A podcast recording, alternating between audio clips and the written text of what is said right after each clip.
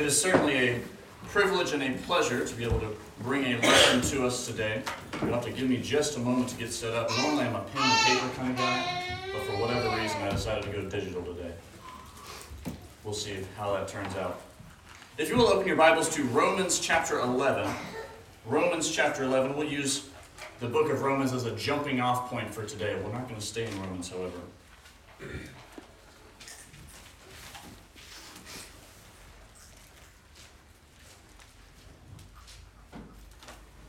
Romans chapter 11, we'll start in verse 22 in the book of Romans.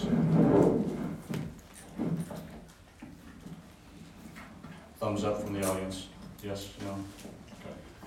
Okay. How about that? Okay. Starting in Romans chapter 11, verses 22 is where we'll pick up. This verse states, Therefore consider the goodness and severity of God on those who fell severity, but toward you goodness, if you continue in his goodness. Otherwise, you also will be cut off. This morning, we're going to be talking about the dichotomy of God, specifically, is the dichotomy of goodness versus severity. We're going to be looking at an Old Testament book. Uh, we're going to look at the summary and application of this. Um, this book that we're talking about this morning is a very solemn book. It is a very somber book. This book shows, once again, this dichotomy of God justice versus wrath, goodness versus severity. Um, this book is most certainly set with eloquent and thoughtful words. If I was in your shoes, I'd be trying to figure out what exactly book we're talking about this morning. This book has five chapters. Each of these chapters is a different poem that was, that was written, and they were set together into one book. And this is the book of Lamentations. Lamentations is a unique book. If you would have asked me before I started studying if I could quote a single verse from Lamentations, I would have told you no. Couldn't do it. Um, I thank Reagan for that song that he just led. That would probably be the only thing I could take from Lamentations. Great is thy faithfulness. That's where the, the words for that song comes from. But we're going to look to this morning with um, at Lamentations. Like I said, this book has five chapters. Um, each chapter is a unique poem. It has different tenses, different moods, different subjects of these poems. If you are flipping through the book of Lamentations, if you're on a digital device, you can look through and click chapters 1, 2, 4, and 5, and you'll see that all of those chapters have 22 verses. The chapter in the middle, chapter 3, chapter 3 has three times that many verses with 66. And this is a, a very important fact to realize because it's the book of Lamentations is set about as Jewish poetry. Jewish poetry. So the uh, fancy word for how this is written is an abecedarian acrostic. Um, you can take with that if you will. And it, what that means is that every verse begins with the next letter in the Hebrew alphabet. So if we look at verse 1 of the book of Lamentations, chapter 1, how lonely sits the city. That how is the Hebrew letter Aleph, which is basically our A. She weeps bitterly in the night. This is verse 2. That would be Bet. That would be our B. And it goes all the way through uh, to the 22nd uh, letter of the Hebrew alphabet being Tav. And verse, uh, chapters 1, 2, 4, and 5 are all done that way. Chapter 3 is unique because it's a triplet of verses that do that. Lamentations is a very unique book. Um, I'll tell you some quotes that people have written about Lamentations. Some people say that it is full of grief, sorrow, and destruction. Someone else put it that it is an elegy written in a graveyard, um, a memorial dirge written on the destruction and humiliation of Jerusalem, and another writer puts it as a cloudburst of grief, a river of tears, and a sea of solace. This is one of those books that once you read it, you might need to probably not read it late at night. You might need to go outside and read this book um, because it is it is most certainly gruesome once it tells of um, its accounts of the Hebrew people. It is most certainly an elegy. It is most certainly a dirge. Um, but I think we can make specific applications to us today with it, and that's what we'll do. A little bit of background about this book, if we're unfamiliar with it. Um, more than likely, it was written by Jeremiah. Um, Jeremiah the prophet. It fits his same style and tones. It's in the right time period. Uh, the Septuagint most certainly accounts it by Jeremiah. It's ascribed to Jeremiah. It's placed in the same context in the Hebrew scriptures um, alongside Ecclesiastes, Ruth, Esther, um, and Lamentations fits in there. The historical context of this, more than likely, we think it was written in um, 586 or 585. That's, that's a, a specific date because in 587 to 586 BC was the destruction or the siege of Jerusalem by the Neo-Babylonians. And that's really the context of, of Lamentations is a, an account of the destruction and the siege of Jerusalem and how the people had gotten there. And we'll get to that a little bit later. So if we think of the divided kingdom, you have Israel, you have Judah. The Israel, the, the ten tribes were taken away by the Assyrians, and now it was just uh, Judah and the tribe of Benjamin surrounding Jerusalem that were left. And they kind of um, degraded in spirituality, they degraded in physical stature and their place in the world, and God sends in the Neo Babylonians to take Jerusalem. They take the city at first, they don't destroy the city. Nebuchadnezzar, the king of Babylon, sets up a puppet king, um, Zedekiah at the time, and then eventually they further degrade, further devolve into debauchery, and God says, Enough is enough, and sends in the Babylonians to take the city, um, and they destroy the city, they destroy the temple, um, and we can read all of those, those accounts in Kings and Chronicles. Lamentations tells exactly how gruesome and awful that time was um, for the Judeans. And so we'll see that specifically in chapter 4, the, the gruesomeness of it, but we'll see how Jeremiah and the people were feeling about it in the, the other chapters. So each of these chapters play a pivotal role. Each of these chapters could stand alone um, by themselves, like I stated earlier. We think of uh, we started in Romans. We think of Romans. Romans is a, an epistle. It's not divided into chapters, it's divided into paragraphs. But mankind is divided into, into chapters and verses for our ease of study. Lamentations, however, is divided into these chapters. Chapter 1 is, is chapter 1, it's one poem. Chapter 2 is chapter 2, it's one poem. And they, they stand alone and stand by themselves. Each have specific messages.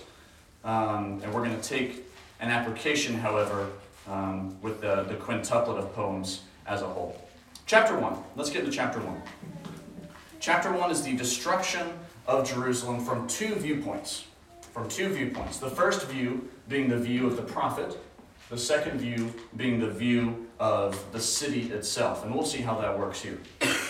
so let's see the view of the prophet. We'll say the prophet's Jeremiah. Reading verses 1 through 5, this is Jeremiah viewing the destruction of Jerusalem. How lonely sits the city that was full of people. How like a widow is she, who is great among the nations. The princess among the provinces has become a slave. She weeps bitterly in the night. Her tears are on her cheeks. Among all her lovers, she has none to comfort her. All her friends have dealt treacherously with her. They have become her enemies. Judah has gone into captivity under affliction and hard servitude.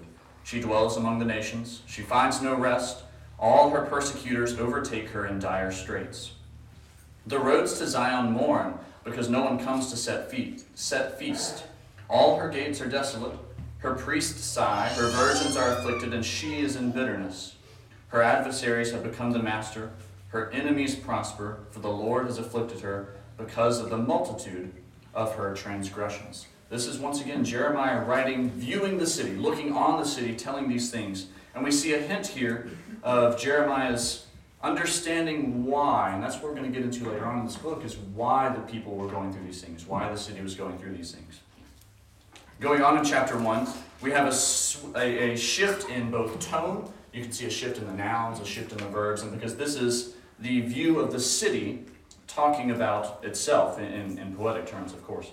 Verse, starting in verse 12. As we read this, think about this as Jerusalem itself, Jerusalem herself, writing these things. Is it nothing to you, all you who pass by? Behold and see if there is any sorrow like my sorrow, which has been brought on me, which the Lord has afflicted in the day of his fierce anger. From above he has sent fire into my bones, and it has overpowered them. He has spread a net for my feet, and turned me back. He has made me desolate and faint all the day. The yoke of my transgressions was bound. They are woven together by his hands, and thrust upon my neck. He made my strength fall. The Lord delivered me into the hands of those whom I am not able to withstand. The Lord has trampled underfoot all my mighty men in my midst. He has called an assembly against me to crush my young men. The Lord trampled, as in a winepress, the virgin daughter of Judah. We see the nouns changed. We're talking I's and me's now. This is the city itself writing from its own standpoint. My men have been crushed. God has sent a, an evil against me, talking about its people. Chapter 2, once again, a, a unique poem separate from chapter 1, is citing really the anger of Jehovah. One verses starting in verses 1 of chapter 2, let's read this and, and note the, the anger of Jehovah. How the Lord has covered the daughter of Zion, this is once again the prophet speaking, with a cloud in his anger. He cast down from heaven to the earth the beauty of Israel, and did not remember his footstool in, in the day of his anger. The Lord has swallowed up and has not pitied all the dwelling places of Jacob. He has thrown down in his wrath the strongholds of the daughter of Judah. He has brought them down to the ground. He has profaned the kingdom and its princes. He has cut off in fierce anger every horn of Israel and has drawn back his right hand from before the enemy. He has blazed against Jacob like a flaming fire, devouring all around. Jeremiah is saying, and he's going to recognize and further state later on, that God's anger has been aroused against Judah. Um, God's anger has been aroused against the people, against the city, and he know he realizes that it is through Babylon that his anger is um, being sent against his people.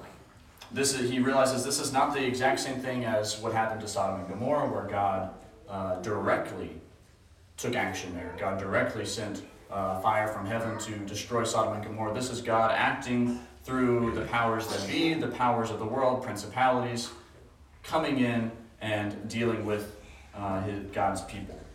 Verses 10 through 12, we'll continue on reading in chapter 2, citing the anger of Jehovah. The elders of the daughter of Zion sit on the ground and keep silence. They throw dust on their heads and gird themselves with sackcloth. The virgins of Jerusalem bow their heads to the ground. My eyes feel, fail with tears. My heart is troubled. My bile is poured on the ground because of the destruction of the daughter of my people, because the children and the infants faint in the streets and the city. They say to their mothers, Where is grain and wine? as they swoon like the wounded, in the streets of the city as their life is poured out in their mother's bosom. There is a grief that exists within the people over the suffering of Jerusalem. They are making recognitions amongst themselves. Uh, they are, this is talking of the anger and the wrath against the people. And it, it recognizes that it was a, a just destruction. It recognizes that the destruction was not unwarranted, Jeremiah, speaking for the people, recognizes that um, their time had come, that they had been away from God for too long, and that this is a just destruction.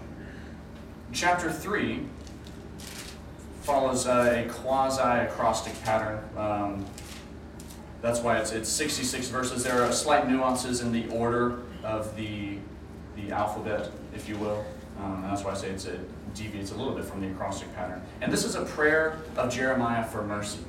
This is a prayer of Jeremiah for mercy. Starting in, we'll, we'll read a handful of verses from this chapter.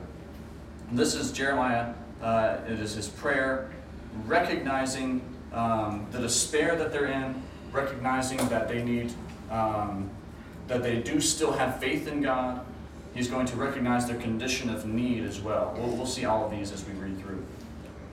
In verses 1 through 18 is most definitely a cry of despair. This is chapter 3, verses 1 through 18 is a cry of despair.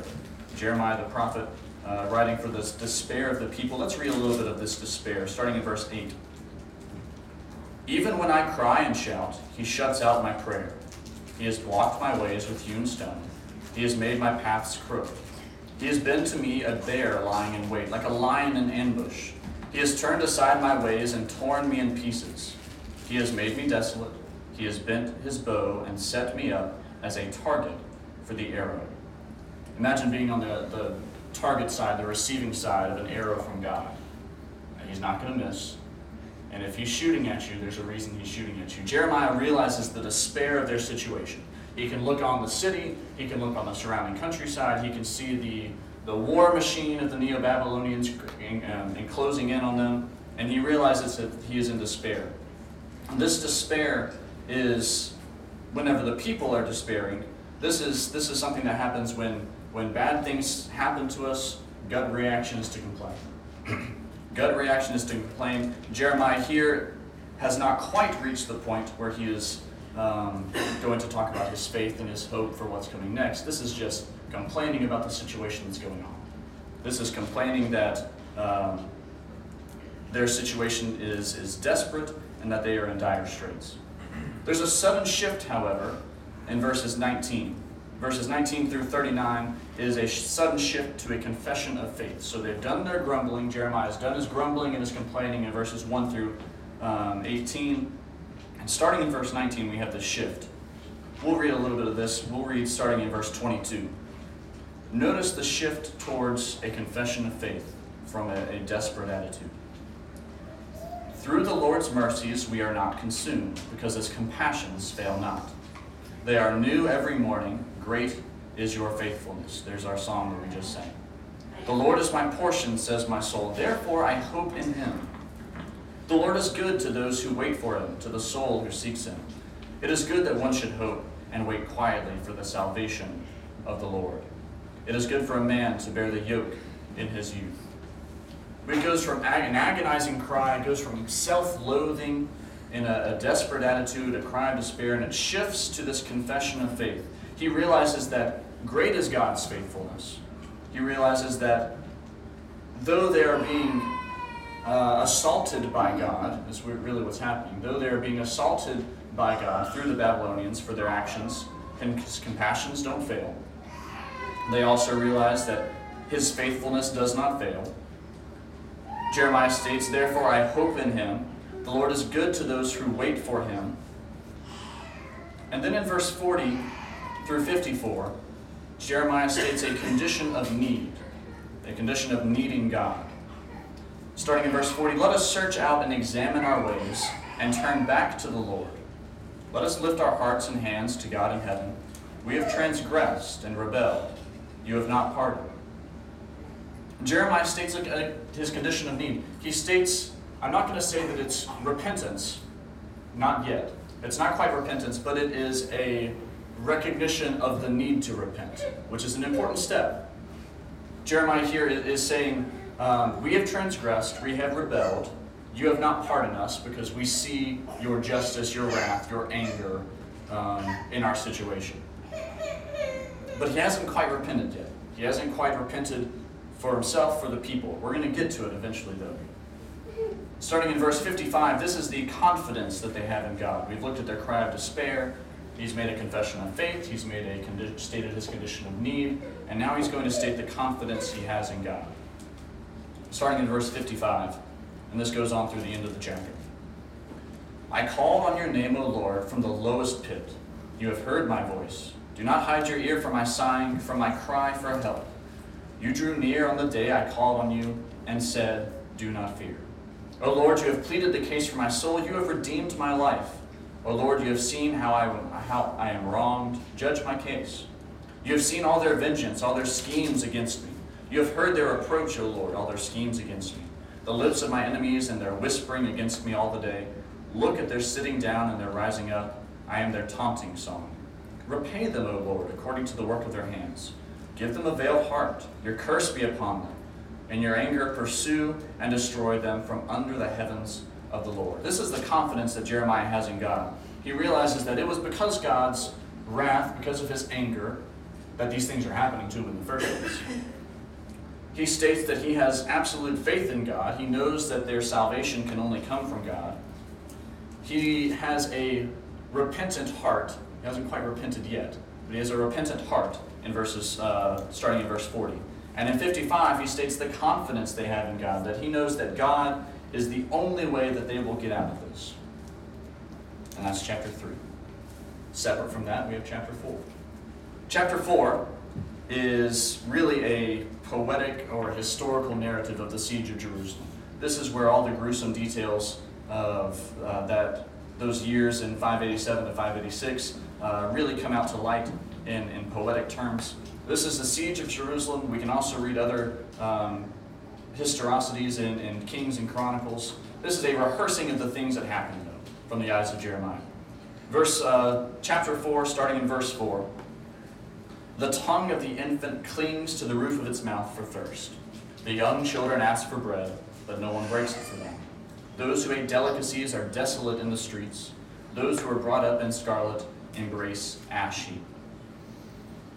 This is the torment, this is the destruction, this is the torture, and it, it reaches everyone. It doesn't matter if you are a child, if you are a nursing mother, if you were once in the upper echelons of the Jewish uh, society in Jerusalem, or if you were one of the lowest beggars. Everyone has been brought low. Everyone has been brought low to the point of embracing ash heaps. That's the only way that they can get relief is embracing ash heaps. There is most certainly no food. There is a famine on the land. They are besieged. No one is getting in or out. Um, and we can know from historical context that the only way that they got water in Jerusalem was from wells that were dug, dug a long time ago that reached up into the city. While by this point in time, the Babylonians had already gotten those wells and were using the water for, them, for themselves. So there's no water, there's no food. Everyone has been brought to the lowest point. They are in utter desolation. Um, when the Babylonians would get their hands on any of the Jews in Jerusalem, most certainly torture was taking place. Um, it would have been, we'll read later on, it would have been better to die fighting against the Babylonians than to die in the siege of Jerusalem. Starting in verse, we'll read a couple more verses um, through this chapter just to get a, a, a, few, a few uh, more glimpses into this. Those slain by the sword are better off than those who die of hunger, for these pine away, stricken for lack of the fruits of the field. There's that famine. Verse 14 states, They wandered blind in the streets. They have defiled themselves with blood, so that no one would touch their garments. Verse 17, Still our eyes failed us, watching vainly for our help. In our watching, we watched for a nation that could not save us. The people at this time had. Um, I told Jacqueline I wasn't going to get into too many uh, Bronze Age politics, but we'll do a little bit. Um, the people at this time had tried to make deals with all sorts of nations.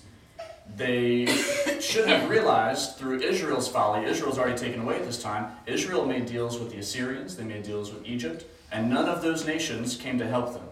And Assyria eventually double crossed them and took them away in captivity. So Judah should have realized this fact and should have, hindsight's always 2020, turned to God and said, God, you be our leader again. We'll cast off all the kings, cast off all the nations. We need you to be our leader because we saw what happened to our brethren in the north. That didn't happen. They ended up making deals with Cyprus, making deals with Lebanon. They ended up making deals with um, Egypt. They so Babylon came in, set up the puppet king of Zedekiah.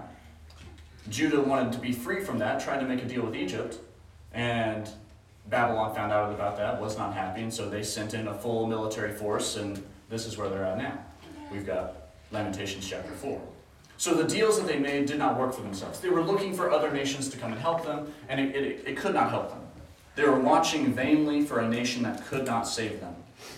They tracked our steps so that we could not walk in our streets. Our end was near, our days were over, for our end had come this most certainly was not uh, this land that was flowing with milk and honey anymore. It was, it was already desolate at this point. Um, which brings us to chapter 5. Chapter 5, once again, a unique poem, separate from the rest, but we can take them as their totality. Chapter 5 is a prayer for restoration.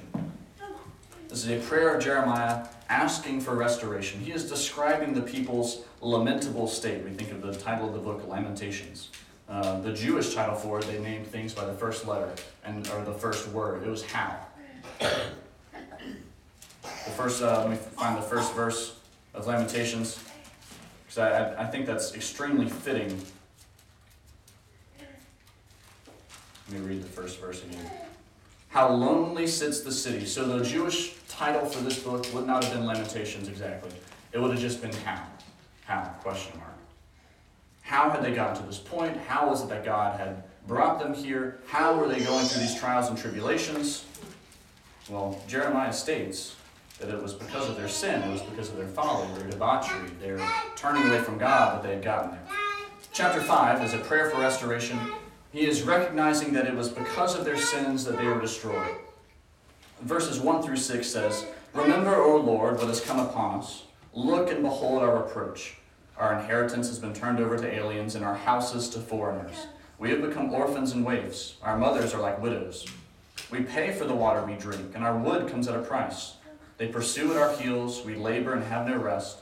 We have given our hand to the Egyptians and the Assyrians to be satisfied with bread. Post siege, there was just a small remnant that, that remained. And by this time, the land had been kind of scattered up between the, the powers at the time. The people who had once had a land flowing with milk and honey, they, all of their needs were met. Every military victory they came upon, uh, they won if they followed God's commands. All they had to do was walk out and they could pick off grapes from the vine. Well, look at where they're at now. They have to pay other nations for their wood. They have to pay other nations for the water that they drink. They are orphans in their own land. And verses 13 and 14 states Young men ground at the millstones, boys staggered under loads of wood.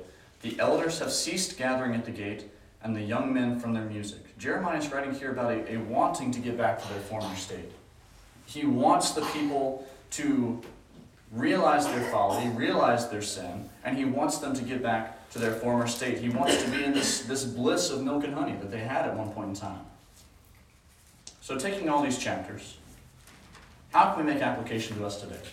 Lamentations is a, a unique book, five unique chapters, each telling a separate tale of the siege of Jerusalem by the Babylonians.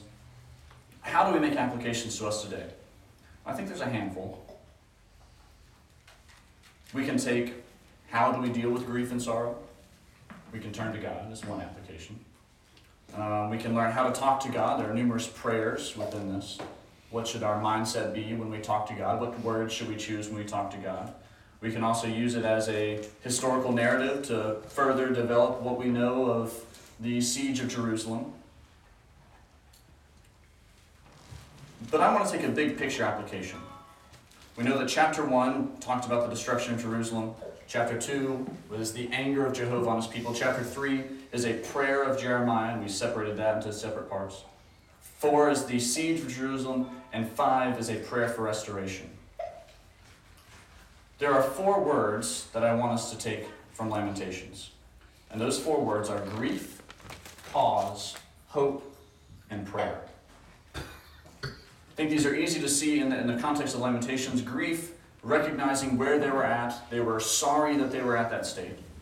Cause, it's, a, it's all fine and good to be sorry for where you're at, but if the child doesn't recognize why they're sorry that they're about to get in trouble, then it doesn't do good.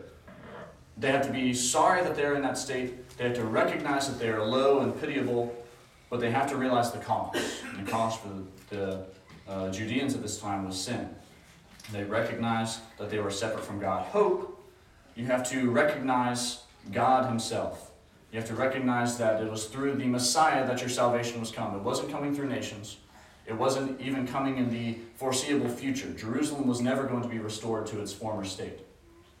But it was through their hope rested in a Messiah that would eventually come. And we'll talk about that Messiah later on in just a moment. And prayer, there is a, a prayer of repentance that, that Jeremiah tells, asking to be in a former state with God, asking to be back conjoined with God rather than being separate. Every child of God has made these lessons applicable to themselves at one point in time. They've recognized they've been sorry for where they're at. They recognize the cause for why they were separated from God. They had a hope of salvation, and there was a prayer of repentance that was made. Turn with me to 2 Corinthians chapter 7. Let's look at this grief just a little closer. 2 Corinthians chapter 7, starting in verse 9. Now I re- rejoice, not that you are made sorry, but that your sorrow led to repentance. That's exactly what we were talking about there. Paul rejoiced, not that they were sorry, he rejoiced not that they were uh, full of grief, but that their grief led to repentance. For you are made sorry in a godly manner, that you might suffer loss for, from us for nothing. For godly sorrow produces repentance, leading to salvation, not to be regretted, but the sorrow of the world produces death. This is that exact grief that Jeremiah went through in Lamentations. And Jeremiah was not just sorry that the Babylonians were coming and that his city that he'd grown up in was going to be ransacked and destroyed. The temple was going to be destroyed that he'd worshipped at. He's not just sorry that that's going to take place. He was sorry that he had, that the people had forsaken God. He was sorry that the people had left God. And that sorrow, we read, produces repentance. The Corinthians are the same way. We've been studying in our, our Bible classes, 1st and 2nd Corinthians. The we read in 2 Corinthians, the Corinthians were so sorry that they kind of, they maybe went a little too far with some of the actions that they, that they had done in getting back right with God. But they were most certainly sorrowful from their actions that Paul had written to them in 1 Corinthians. Let's think about the cause. This cause is most definitely tied with this grief. God is constantly, or was constantly, reminding the Jewish people of his relationship with them of why he was doing things. We think of the cycles of prophets, the cycles of judges that happen. Um, Israel all, almost always had some kind of an oracle from God, whether that was a judge at the time, whether it was the high priest that was telling them what they were doing wrong. They constantly had this oracle. If we make an application to ourselves, we constantly have an oracle from God as well. Whenever we feel that we are uh, sorrowful, whenever we feel that we are uh, full of grief, grief ridden, maybe it's time to Reflect on that. See, why are we full of grief? Why are we full of sorrow? What is the cause of our grief and sorrow? And if it's from a separation from God, we can know that we are separate from God because we have the Word as our oracle. If someone asked us today, Do you think you're going to heaven? I have the belief, I think you can give, a, give an answer with that. I think you can say, Yes, I am going to heaven. If you have studied the Word, if you have compared your life to the template, to the rubric that is given to us. I think it'd be a, a terrible life to walk this earth not knowing if we are going to heaven. I think that's that'd be that'd be very sad to not know that we're going to heaven. We're doing all these things, and at the end of the day, if we can't say, "Yes, I'm good," we might need to rethink some of the things that we're doing to make sure that we can be the best that we can be, so that we can say, have that confidence in God. Speaking of confidence in God, that brings us to hope. And may we thank God every day for the hope that we have. Israel was running out of uh, physical salvation. They kind of reached the end of their ropes. They'd reached the end of their ropes for physical salvation. They knew their destruction was at hand. But they had one last hope that they were holding on to, and that was the hope of a Messiah, which is the exact same as our hope. The Jews were looking for a Messiah to come as their hope, and we are looking for our Messiah to return as our hope. Turn with me to Ephesians chapter 1. Ephesians chapter 1 and verse 15 we'll begin to read. This states, Therefore I also, after I heard of your faith in the Lord Jesus and your love for all the saints, do not cease to give thanks for you, making mention of you in my prayers. That the God of our Lord Jesus Christ, the Father of glory, may give to you the spirit of wisdom and revelation in the knowledge of him the eyes of your understanding being enlightened, that you may know what is the hope of his calling, what are the riches of the, his glory, of his inheritance in the saints, and what is the exceeding greatness of his power toward us who believe, according to the working of his mighty power, which he worked in Christ when he raised him from the dead and seated him at his right hand in the heavenly places, far above all the principality and power and might and dominion and every name that is named, not only in this age, but also in that which is to come and he put all things under his feet, and gave him to be head over all things to the church, which is his body, the fullness of him who fulfills all in all. We have this hope that we can be restored through Christ Jesus. This hope exists within the promises of God. This hope can be ours. This is the same hope that, that Jeremiah stated in Lamentations. They had a hope that they knew their physical salvation was, was done. That was gone. They had no hope in that. But their hope existed in something greater. They knew that a Messiah would come, and like I said earlier, that is the same hope that we have. We're, it doesn't matter. Look at uh, verse 21. This hope is far above all principalities and powers. That is far above any power of Babylon that could come again today. If Babylon was to rise up and siege us again today, our hope is so much greater than that. Colossians chapter 1 also states a similar principle. Colossians chapter 1, we'll read a handful of verses in that chapter. Colossians chapter 1 and verse 3 We give thanks to the God and Father of our Lord Jesus Christ, praying always for you, since we heard of your faith in Christ Jesus and your love for the saints, because of the hope which is laid up for you in heaven, of which you heard before in the word of the truth of the gospel, which has come to you as it has also in all the world, and is bringing forth fruit, as it is also among you since the day you heard and knew the grace of God in truth. Verse 23 in this same chapter states, If indeed you continue in the faith, grounded and steadfast, and are not moved away from the hope of the gospel which you heard, which was preached to every creature under heaven, of which I, Paul, became a minister. Once again, talking of that hope that is that we can have in Christ Jesus. We have a hope that should be laid up in heaven. 2 Peter chapter 3 also talks of this hope. 2 Peter chapter 3 and verse 9. The Lord is not slack concerning his promise, as some count slackness, but is long suffering towards us, not willing that any should perish, but that all should come to repentance. We can be hopeful that the Lord does not have spiritual destruction laid up for us. Physical destruction, that might be in our, in our, in our cards. But spiritual destruction, as long as we are following our, our pattern, as long as we are following our rubric and our template, spiritual destruction is out of the question. We can always have that hope.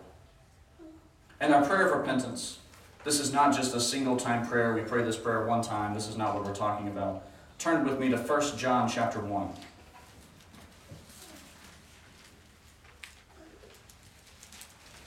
This prayer of repentance here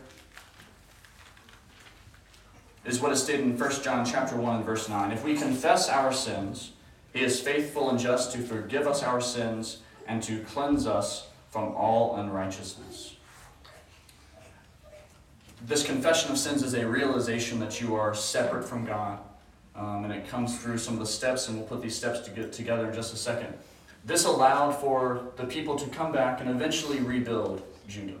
Um, this prayer of repentance was one that Daniel prayed every day. We read that while the people were taken away, Daniel was constantly praying, constantly facing Jerusalem, praying to God that they could come back, and it was eventually granted to them to come back and at least begin to rebuild and set up the scenes for uh, our Lord and Savior to be um, to be crucified in that same land. But that is a prayer of repentance. It is not a one-time prayer, like I stated. It is a constant checking of yourself to make sure that you are in a right relationship with God. And if you are not, with prayer is actions. I can pray all day for money. Money's not going to fall in my lap. I can go out and get a job very easily, though.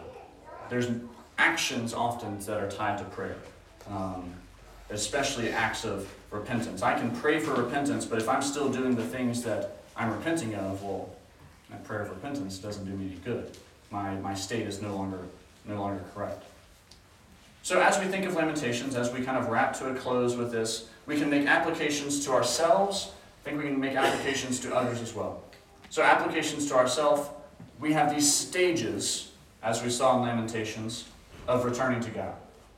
There is a period of grief, a period of sorrow, and that is where you are sorrowful for what is happening in your life, or the way people are treating you, or whatever it is that you are sorrowful for. The second step would be recognizing the cause of that sorrow, the cause of that separation from God. Recognition that you are away from God, whether that is through your own personal study or someone telling you that you are separated from God. The next step being a hope that we have in Christ, a hope that we have in God for the ability to return back to Him. But hope and faith do us no good without actions tied to that. We talked about that um, on Wednesday. Hope and faith without actions do us no good, and so there has to be actions tied with that hope, and that is the actions of repentance. So while we're going through our lives, I think we should always kind of be working through this flowchart. Are we sorrowful? Are we full of grief? If we are, move down to your next step. Why? Because there's a cause for us to be sorrowful. We are upset, we are full of grief that we are separate from God. The next step in that would be recognizing the hope that we have. And the next step after that is a prayer of repentance. This also has application to others as well. That was for ourselves. But to others, this is the plan of salvation. This is how we bring others to Christ. So if we're talking to other people, um, very rarely, and it works sometimes, but very rarely have I seen this work um, I would go on the street corner and very loudly proclaim that people walking by are going to hell. Very rarely does that um, entreat people to walk up to me and say, Yes, I think I am going to hell. Let's talk about that. Um, more often, what is happening is if you're studying with someone and you're trying to bring them to Christ, you have to instill in them you have to instill in them a, a knowledge of the separation they have from God. It doesn't work just by saying, This is the state that you're in. I think you're going to hell. Have a good day. It works in having a relationship with them, caring for their soul enough to say, I'm worried about you, I'm concerned about you, let's talk about this. And when they realize they're serious, maybe they will begin to also share that same grief and sorrow for their soul that you share for their soul. There's always a dichotomy with God. Um, with grief and sorrow comes hope and a prayer of repentance. So the next step in that would be once you've instilled a, a sorrowful, a griefful mind in them, show them the cause. Well, this is why you feel this way. This is um, because you are separate from God. These are the sins in your life that you need to repent of, just as all of us have repented of sins. Show them, share with them the hope that exists with God. Share them with them the hope that exists in Jesus Christ, that they can be uh, baptized for the remission of their sins, that they can walk anew, put off the old man of sin and perdition, and they can walk anew in Christ. And then finally, them wanting to do that is not the end of the line. They have to have a prayer of repentance. And like I said, that is not a one time prayer, that is prayer tied with action for repentance. That is the confession of faith, that is the uh, belief in Jesus Christ as the Son of the living God, that is immersion in baptism. These are the conversations we can be having with people. But it has to start with a recognition of a separation from God. So as we close, I want us to always think of the dichotomy of God. In Lamentations, we saw that there was immense destruction, turmoil, turmoil grief, um, desolation in Jerusalem, but there was a hope that something better existed. In Lamentations, we read that even the city itself, Jeremiah the prophet, realized that they were apart from God, but the dichotomy, they could get back to God through hope. There's turmoil and peace, there's grief and hope, there's severity, and there's goodness, as we've read in Romans uh, at the beginning of our lesson. So, as we conclude, I would like us to always, throughout our own lives and in our conversations with others, think through that progression, that flow chart that we see in Lamentations. Before I started studying, I didn't really think Lamentations had much application to us besides just it's a book that means sadness, and you can read it when you're sad or, or whatever. You can read it if you want the historical narrative of the siege of Jerusalem. But the fall of the people and their mindset is the exact mindset that we need to get people to whenever we're bringing them to Christ. And that is getting them to recognize and getting ourselves to recognize, if we need to, our separation from God. Grief cause, hope, and prayer. There's our flow chart that we can be working through in our lives. There's our flow chart that we can tell to others as we bring them to Christ. If there's anyone in this audience tonight, or the, this morning, excuse me, that is in need of rendering obedience to the gospel of Christ, or if you have fallen away, you are checking yourself on that flow chart, you realize that I'm not in the right spot. I might need to have that prayer of repentance. I might need to have a study on hope that we have. Um, we ask that you would come forward while we stand and while we sing the selected hymn.